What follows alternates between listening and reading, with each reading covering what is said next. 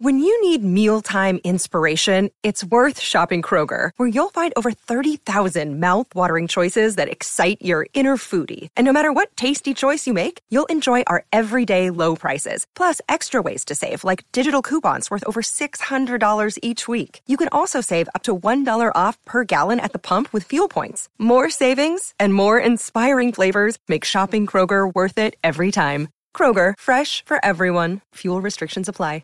Longhorn Notebook. And uh, what that basically means is we're talking about a uh, Texas women's golf team that is going back to the NCAA championships. Another fabulous job turned in by the Texas women. They finished tied for third at the Palm Beach Regional. So they're headed for the NCAA championships beginning Wednesday at PGA National. They're going to make their seventh straight appearance and 31st overall appearance at the NCAA championships, uh, and uh, that will be at the Grayhawk Golf Club in Scottsdale, Arizona. And so pleased to be joined uh, once again by head coach Ryan Murphy, who joins us on the Vaqueros Cafe and Cantina Hotline. Murph, I appreciate the time. How are you today?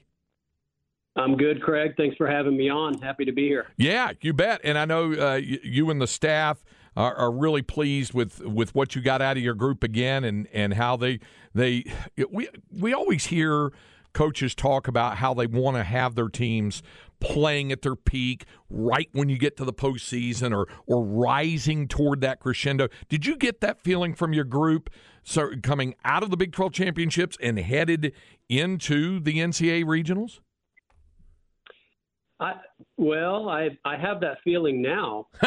you know, on the we didn't we didn't play so well in Dallas at the Big 12 championship, so that was that was um, a little surprise for me coming, you know, being the highest ranked team and then going there and finishing seventh was obviously not what we envisioned. But it was um, you know, the tournament before that, we won the Big 12 match play event in Phoenix and that that was the first time in my career where I had a team that had just won a match play event, and we were very much in that mindset where it was, let's see how many birdies we can make, and then and then I didn't do a very good job of shifting them back to stroke play mentality. You know, when that when that golf ball goes in the water in stroke play, it counts. We're going to count all of that now. Whereas in match play, you know, it was you just lose the hole and you you move to the next one. So it was kind of a combination of things. The Big 12 championship was, and as we all know, the game it, it will have your respect. You know, when when you when you think you're on top of it, it will grab you by the collar and it will it will show you who's boss sometimes, and that's what happened to us in Dallas.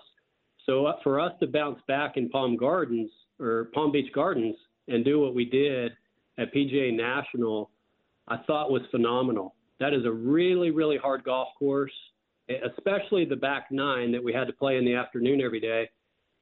There's water everywhere, Craig, on that golf course. And when you're coming in and you're just you're trying to get in inside that number, it's it's nerve wracking to be honest and my team performed really, really well there in Florida.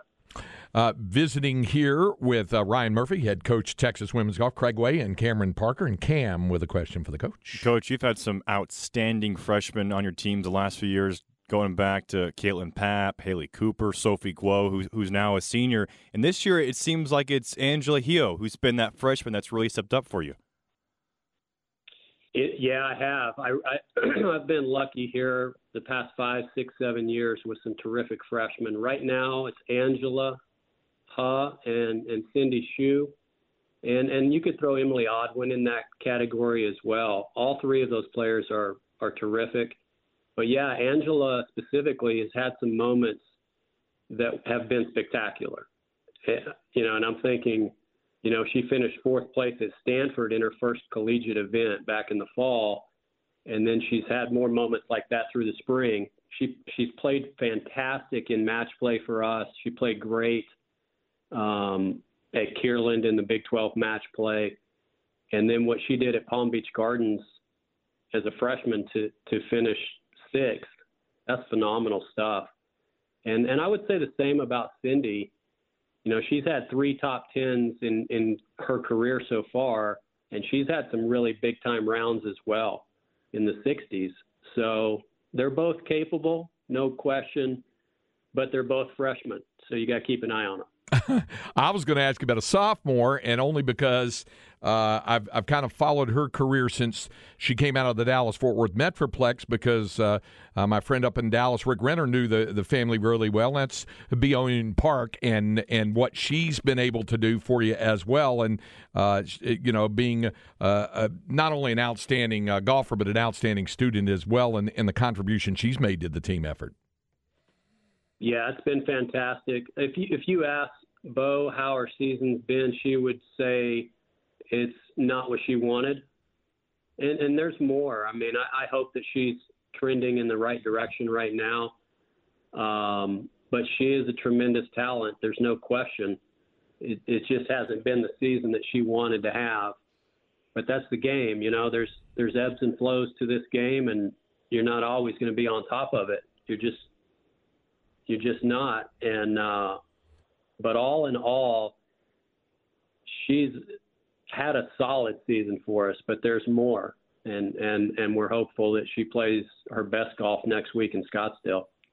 Coach, we'd be remiss if I didn't mention Bentley Cotton because she played at Westlake, which is right across the street from us and right across the street from you as well. How impressive has Bentley Cotton been over the last few years as she's continued to develop as a player? Really impressive that that round she played on Wednesday, 70 on the Champions Course on Champions Course there at PGA National is phenomenal.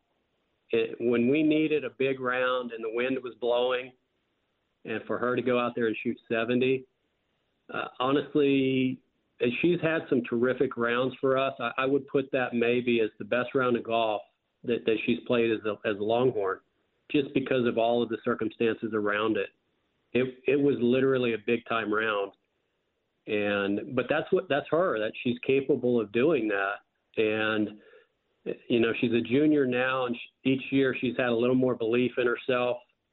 And uh, you know at this point i don't know how she couldn't believe in herself now. She's she's a really good player uh tremendous ball striker and and obviously trending in, in a good direction right now Ryan Murphy, Texas women's golf coach, joining us here on Light the Tower on the Horn.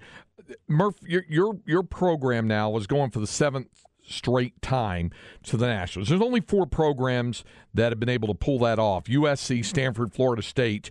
Uh, the other three, and yours is. It, how much of this is the expectation that the players have of their own of them uh, themselves when they go into the program, and how much of it is a, year to year thing as you approach uh, each tournament and as you get into the postseason about the expectation of getting back to nationals.